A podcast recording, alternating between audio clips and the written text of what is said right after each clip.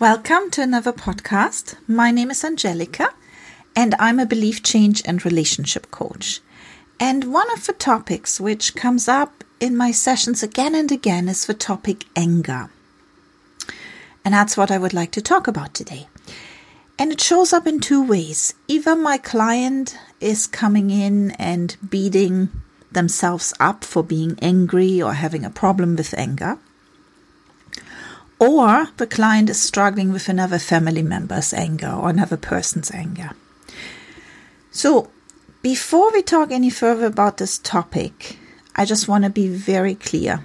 If you are in any physical danger at all, because you live with somebody who becomes physically abusive when they get angry, you need to get help.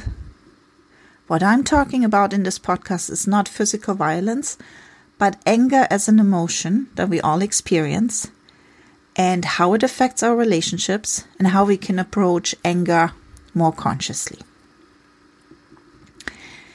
In March 2017, I wrote an article about a preteen or teen being angry and how challenging this is for us as parents.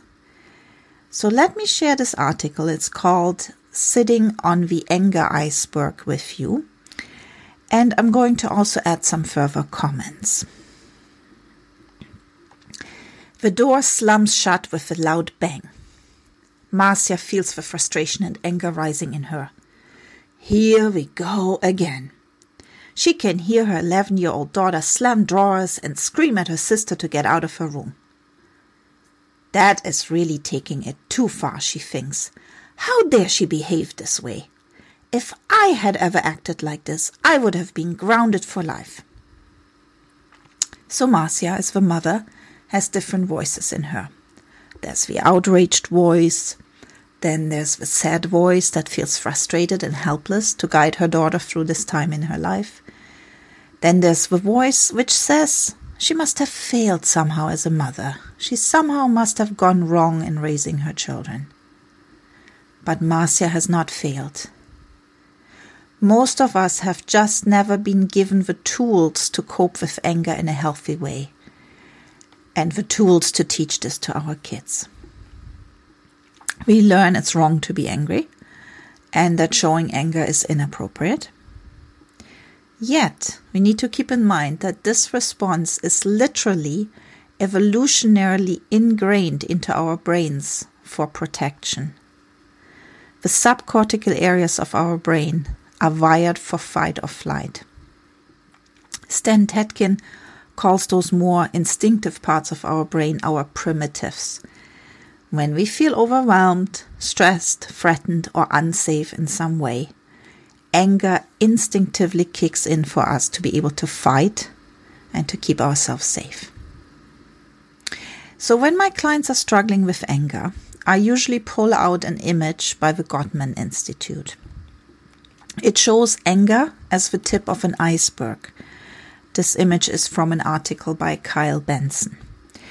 He uses the analogy of an iceberg to describe how anger is only the tip, the visible part of that iceberg. More important than the anger that we are able to see above the surface is what's underneath the water. Because anger is a secondary emotion. Anger is our protection from more vulnerable feelings.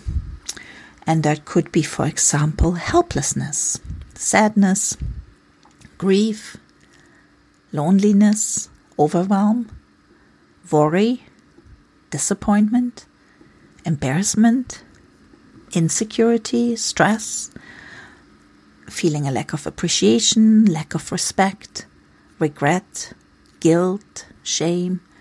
All those are potential emotions underneath the surface. So, when we accept anger as a feedback mechanism rather than a problem that needs to be fixed or suppressed, we can investigate why it is there. and it's, of course, easy to see your partner's or child's anger, but it can be more difficult to see the underlying feelings that the anger is protecting. So, we need to listen closely to what's going on at a deeper level. So, Marcia, in our example, would need to sit on the anger iceberg with her daughter to help her figure out what she's really feeling. And it helps to keep in mind that your partner's or your child's anger is not a personal attack, even though we might be experiencing it in that way. But it is about their underlying primary feelings and unmet needs. So rather than judging her daughter's outburst as wrong, Marcia needs to become curious as to why her daughter is angry. Is her daughter perceiving something as unfair? Is she sad about a recent loss? Is she confused?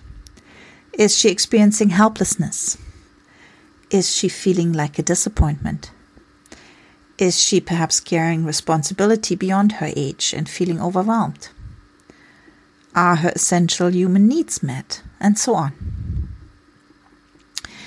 Debbie DeWitz has a great chart in her book, The Messenger Within, and you can look at this chart in my written blog. She illustrates that our needs can be grouped and the six groups she puts down are number one, physical nurturance, two, autonomy, three, interdependence with others, four, celebration or play, five, integrity, and six, spiritual communication. so, Marcia's daughter, like all of us, wants and needs to be physically safe and taken care of loved and accepted, able to play and laugh, able to experience a sense of achievement and independence while being reassured she can reach out to others. She wants and needs to develop a sense of purpose as well as beliefs of a benevolent universe. So these are all examples, one example from each of those groups that Debbie DeWitz names. And the more Marcia, as the mother, has embraced her own anger, and the more vulnerable emotions underneath, so if she's aware of what's underneath her own anger, the easier it will be not to be triggered by other people's anger. So she can then let her daughter know that it's okay to feel angry, and she can invite her to connect with the more vulnerable emotions and possibly unfulfilled needs that the anger is protecting. And she might need to be very open with her daughter and let her know that she herself is only now learning that anger is giving us a useful feedback. Um, and while it's not okay to let her anger out on her sister, she, as her mother, wants to know what's really going on underneath and she wants to help.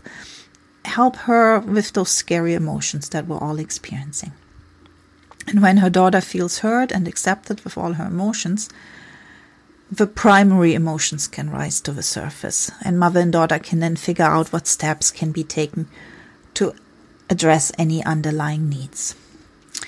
If you're interested to learn more about your needs, all our needs, you can listen to the free webinar that Debbie DeWitz and myself recorded in April 2017.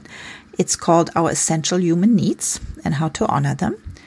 You can find it on my website, greendoorrelaxation.net, under videos and webinars.